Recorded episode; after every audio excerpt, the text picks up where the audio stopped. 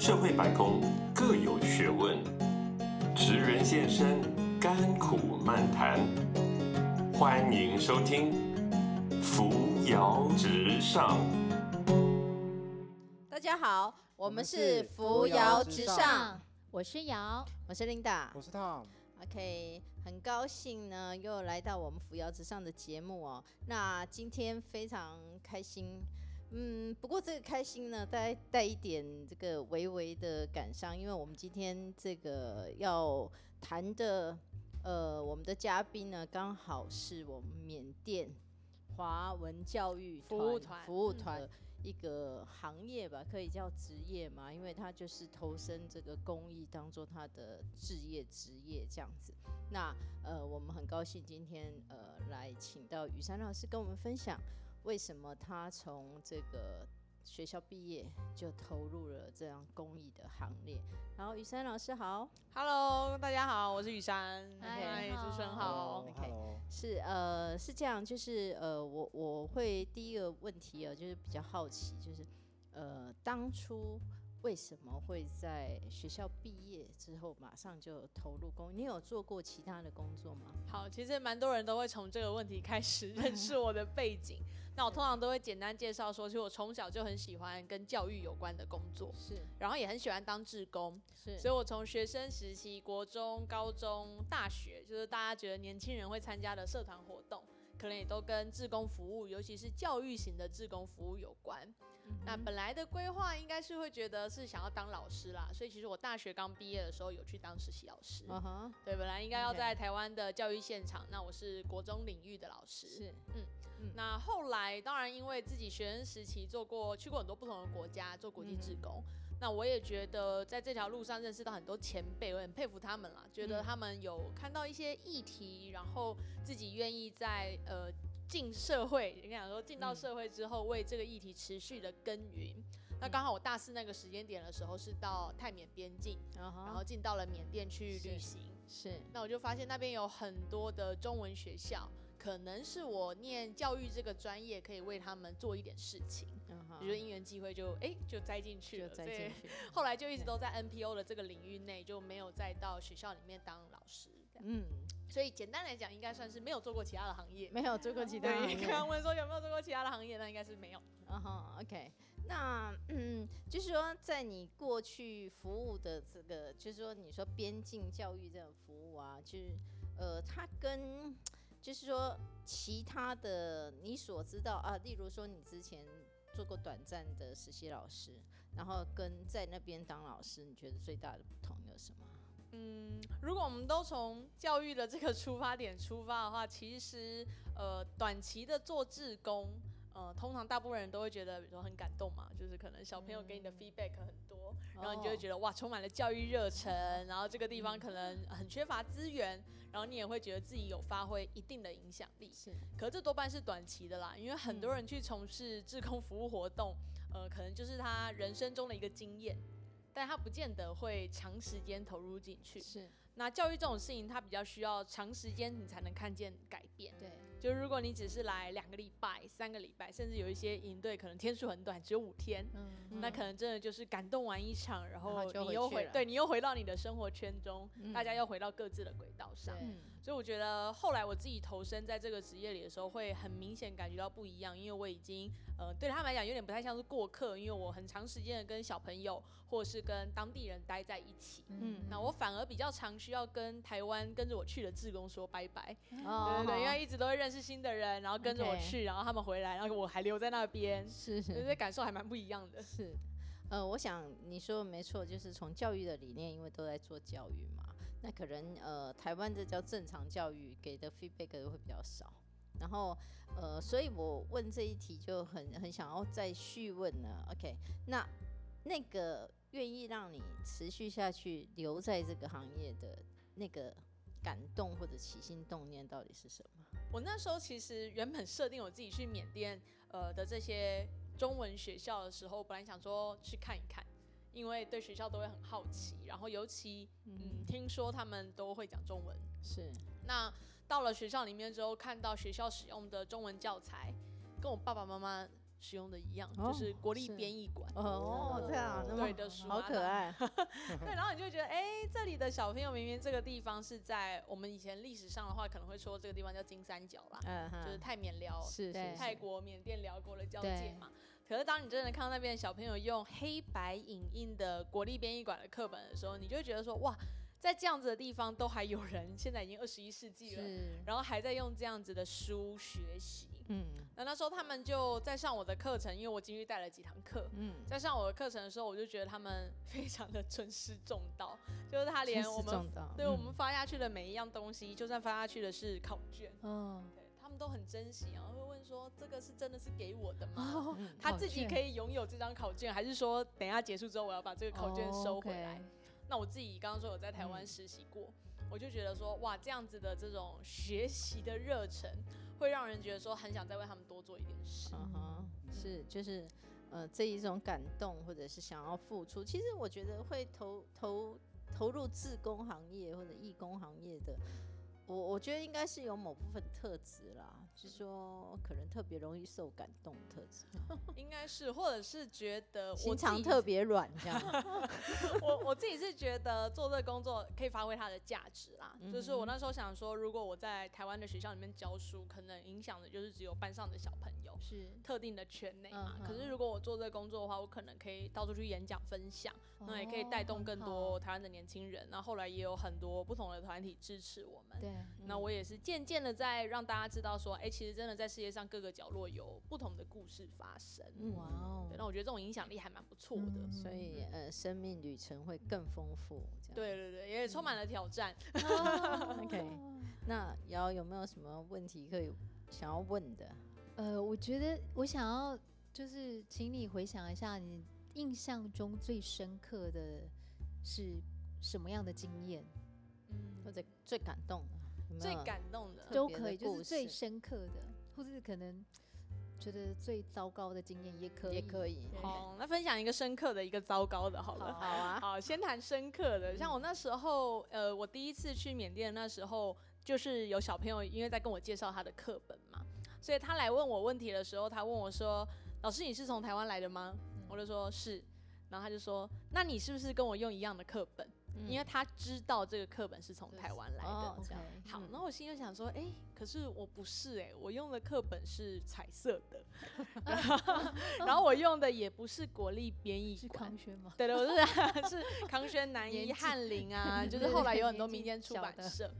然后我就在想说，哦，我要怎么回答他？后来我就跟他说，那有机会老师再带老师的课本来给你看， uh-huh. 然后他就很期待嘛。Uh-huh. 所以我后来回来台湾之后，我就去找出版社，对，我就跟他们说，哎，那个台湾不是每一年都会卖剩下很多课本，我就跟他们说他们平常都怎么处理，那大家应该也都可以想象嘛，卖不完会怎么处理？丢掉，呃，到旧书摊卖掉，称重，称重卖，废纸吧，废纸卖，他们通常会再重新回收，因为课本的话，它在台湾的市场可能就不会贱价的卖出，因为真的吗？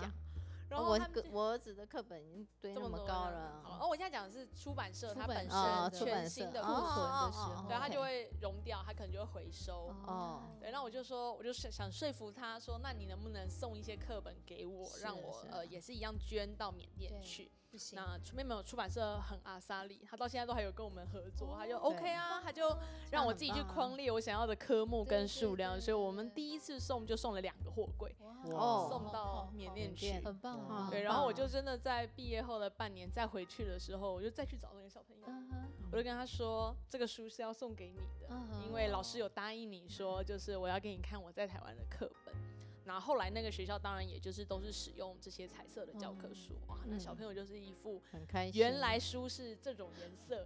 的那个表情，终于有终于有色彩，都是很好的经验啊，就是印象中你会觉得这件事情很感动啊，很, 很棒、oh, okay, okay. 这样子。然后糟糕的呢？啊、糟糕的，糟糕的应该可以说是压力很大的，因为我们因为很多人都会问我们说做这个工作会不会很危险？嗯，对。那我觉得过去我认知的缅甸相对还蛮安全，尤其在它民主开放。其实是，其实是对，但是后来到就是二零一九年的时候，下半年度，因为我们在北部的郊区嘛，嗯、所以就有一些少数民族，它就发生了一些擦枪走火的一些事情。那、嗯、那时候台湾新闻有报，有有有有有。在那个当下，我其实是带着大概快四十个台湾的志工在那边服务。嗯、哇、哦，对，那为什么压力很大，就是因为少数民族出来抗议嘛，你要负责他们带出去，你要负责人家安全，对，我要负责台湾人的安全，然后关键是可能在海外的办事处可能也没有办法及时给我什么协助，对，然后少数民族就把我们在那条很有名的历史公路上叫滇缅公路， 对， 对，他们就把滇缅公路沿线的桥都炸了炸了炸了、哦、炸了，然后我们就有一种困在孤孤城的感觉，就是往北上不去，然后往南也下不去，然后这种时候通常就是飞机机票会高涨嘛，对对，价格会起来，然后我们又这么多人，不是说什么两三个就排个候补就可以到，所以那时候真的是蛮恐怖的。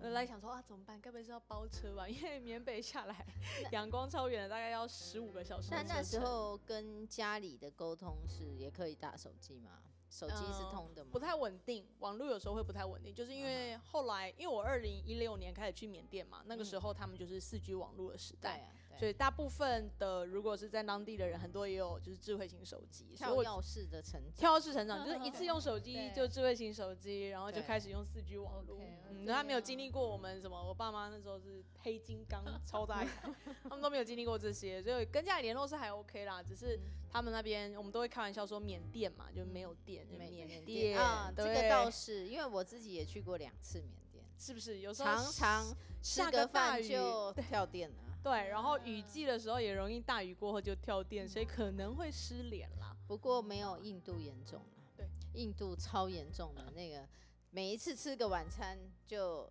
就第一次去印度，然后在餐厅，那就会发现每个桌上都有蜡烛，然后我们还以为是氛围浪漫。烛光晚餐是的，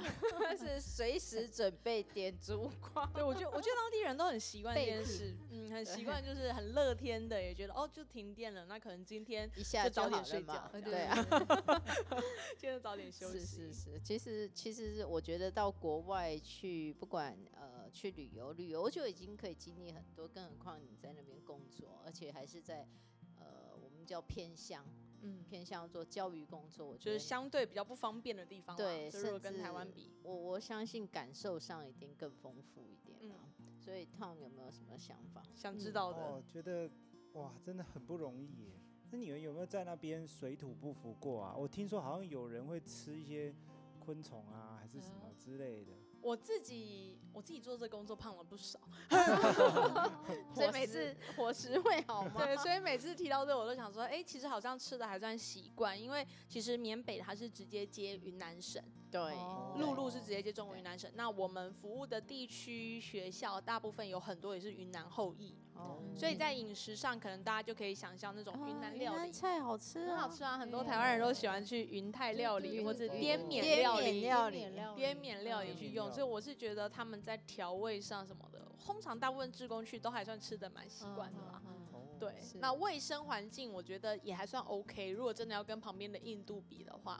我觉得人民对于卫生环境也都还 OK。只是说很多台湾的退休老师跟我去服务的时候，他就说很像他们小时候的乡下。Oh, 对，就是可能民国五六零年代的台湾的乡下乡村， oh. 虽然可能没什么基础建设，嗯、可基本上人民也没有到说哎、欸、会乱丢垃圾或者随地大小便，都还 OK。我之前去缅甸有听他们说，他们呃，其实缅甸当地人，尤其尤其缅甸华人，其实非常爱干净、欸、就是那个你去上公共厕所就有这种感觉，嗯、就是他们的公共厕所其实没有想象的，嗯、你可能比内地还要好很多，就干干净净、干干爽爽的，对，就不会说有一些呃地方是很恐怖的，对，对、啊，这是我自己的感觉了。我觉得哦哇，你们公共厕所好干净。他说，其实缅甸华人是非常爱干净，对，素质都还算蛮好的。对对对。那因为我们去服务的地方，多数也都是在学校嘛，嗯，那学校通常就是教育工作的场域，所以他一定会需要教育他的学生，对，要特别注重环境的卫生。啊啊啊啊那我们也会带一些卫教相关的观念进去啦，那所以慢慢来。所以你们去那边是住在什么地方？呃，如果是志工的话，去当然就是他该梯次在哪一所据点服务，嗯 oh, 通常就是在学校里面住宿，哦，就在那就打地铺，然后或者是在生意间、女生意间。不会打地铺打好几个月吧？没有了，我在我我刚开始去的时候也是都跟志工打地铺，因为还在熟悉那里的环境嘛。那虽然他们也都很希望说啊，团长来这间睡，来这间睡，我说没关系，我就跟我的同仁一起和志工休息。嗯、可到后来的话，因为我们也送了不少的物资过去，对，然后有时候在那边待的时间变长了，所以我们就有办公室跟仓库。哦，那我当然就会在办公室放个床，因为我后来呃在没有疫情的时候，生活的模式大概就是至少一个月都会待在那边，然后再回台湾一个月，然后可能又要再过去一个月，再回来台湾两三周。对，所以其实在那边待的时间，就算志工没有在那里，一半一半啊、可是对，可是我还是要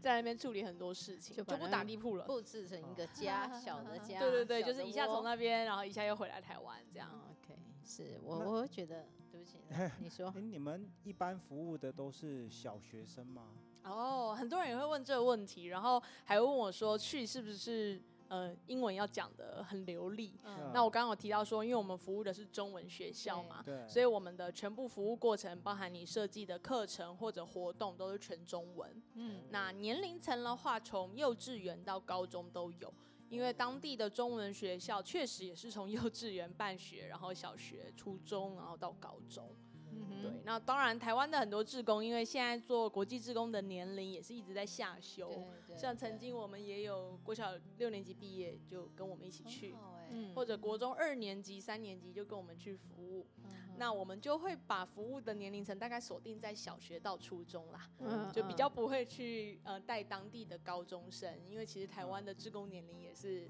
通常都越来越年轻，有年轻化的趋势，嗯、就大概是这样。那我们就会让台湾志工分组啊、分队啊，两三个人一起合作，因为可能你也不是专业的老师，你站在台上你可能会怯场，嗯、对，所以透过两三个人一起合作比较好，呃，带领跟管理那个班级这样。所以中文学校在那边的当地的中文学校是私立的，还是他们就是政府？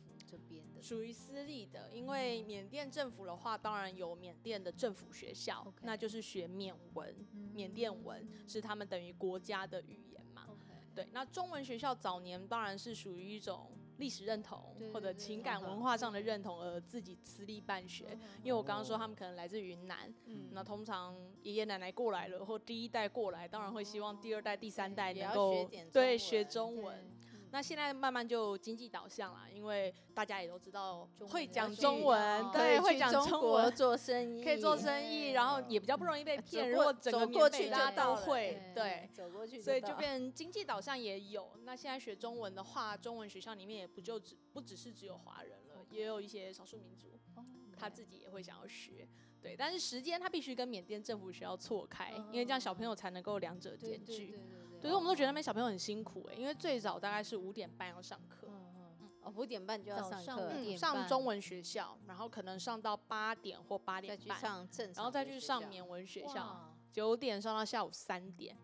然后再收书包收一收，四点上到六点中文学校，他就是在两个学校间这样移动，所以表示表示他们对中文重视的程度喽。因为一般来讲，感觉那是补习班，然后补习班其实不会有那种一大早的，可能就是课后辅导那种感觉这样子。对，我我觉得那边的文化还让蛮多台湾人去都感觉蛮 shock 的，因为他学校的感觉也不会让你觉得他是城市内的补习班，他就是跟一个校园一样，会有他的篮球场，会有他自己的座。Oh. 对，会有他们办他们自己的活动比赛，嗯，然后也会有各式各个行政的处室，然后主任，oh. 你就觉得说，哎，这就像学校啊，不像补习班，那蛮完整的。但我很呃很好奇，就是那像当地的这样子的华文学校是收费的吗？还是你们免费资助呢？嗯，各种都有，因为他私立办学嘛，嗯，所以他需要维持学校的运作。最简单的就是他必须要支付老师薪资，所以基本上都会收费，但费用也都不会太高，就是大部分的人能够负担得起。可是因为我们知道缅甸他就是刚提到还会有一些内战的问题，对，对，所以其实很多小孩子他是失亲失父，他没有家人照顾。所以很多学校它虽然有定一个费用在那边，但是可能收不到钱。对，但是真的能收到钱的，也许可能五成六成。Uh-huh. 对，那其实他学校校内可能也有三四成的孩子，等于是免费生，他就是让这些孩子一起来学习，不然他们也没有其他读书的机会了。Okay, 那我们谈的，因为您比较熟缅甸，所以我们谈的都是缅甸的事情。那以以您所知，就是说，那其他的地方。就是呃，可能我不晓得印度有没有，就是说其他地方类似这样的跨境教育这种公益的团体，是不是情况也都大同小异呢？嗯，不太一样。当然，台湾有非常多小型的 N G O 或者 N P O，嗯，它关注的是某一个国家的议题。嗯，比如说有的专门在做柬埔寨，嗯，然后有的专门在做尼泊尔，嗯，可是当地的背景会有点不太一样。就是以我们服务的对象来讲的话，他们是本来就有这样的中文学校，嗯，然后本来就是华人的后代。是我们单位在做的事情，有点像是提升他学习跟教育的品质，嗯，在软体上、硬体上提升。可是其他地方可能不太一样，比如说他关注尼泊尔一样是教育，可能是移工的教育，可能尼泊尔有很多少数民族是没有办法学尼泊尔文的，嗯，根本没有教育机会，那他可能就提供他学习的机会，可是不见得是学中文，是，嗯，有点像是不同国家他还是会根据他遇到的问题，然后去有一些调整。Okay. 不过台湾这样子的小型 N G O 是蛮多的。是蛮多的，所以你们到尼泊尔，对不起，你们到缅甸，你们到缅甸这边，呃，到当地的这些中文学校，你们说提升他们的教育品质，那你们做的就是你们那当地他们这些中文学校的师资从哪来了？大部分很多也就是在地的校友，毕业的校友，哦，或者是比如说校长自己有心发愿办了一个这样的学校，哦，然后他太太、他女儿、他媳妇 就, 一起就大家一起家庭式的有在教书，因为刚刚有提到教学的时间也不见得是全日制那么长，所以其实你清晨傍晚教书，你中午你还是可以去打打零工，嗯，或者是做其他的事情，是，对对对，所以其实所以基本上他们的那个老师的资源也是不够的，所以才需要就是我们这边有志工过去。对，应该说对老师的定义，可能台湾会觉得你要是相关科系，然后受过训练，对，然后考到证照，嗯，然后才能够分发到学校里面教书嘛。可是在那边中文学校的话，可能就是没有经过这些层层的筛检，嗯，基本上。上一定公就是找不到老找不到人，一个老师可能同时要带很多孩子，嗯，所以对老师的品质上，通常我们只是希望他稳定就好。Okay, okay. 对，那我们自己去的话，我们当然会觉得说，哦，那我们可以帮这些就是稳定的老师提升一些他教学的效能。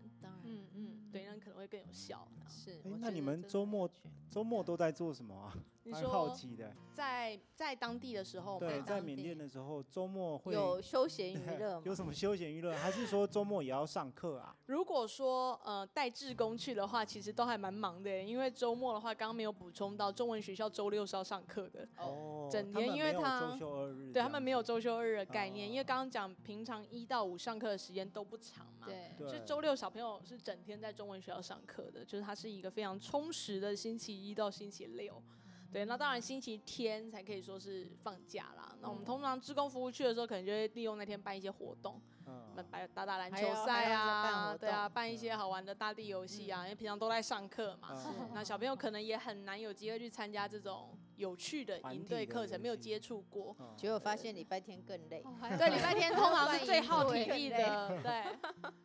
OK， 呃，我们大概整个过程聊了很多有关缅甸当地的一些情况，我想，呃，听众朋友们应该对 这,、嗯、这件事会比较有一点概 念, 概念有点概念，背景资讯都有了。那我们在下一集的节目呢，我们可以呃把话题拉回来，就是说，呃，如果呃年轻人、年轻朋友，或者是想要转职，甚至想要投入这所谓的呃公益团体，嗯，对 N P O 对这样子的一个职业，大概呃会遇到什么样的事情，然后。目前台湾的这样的呃 N P O 也或者 N G O 也好，这样子的条件会是怎么样？那我们就下集下集再来聊咯。OK，嗯，好，谢谢，拜拜，拜。本节目由冠亚公关集团赞助播出。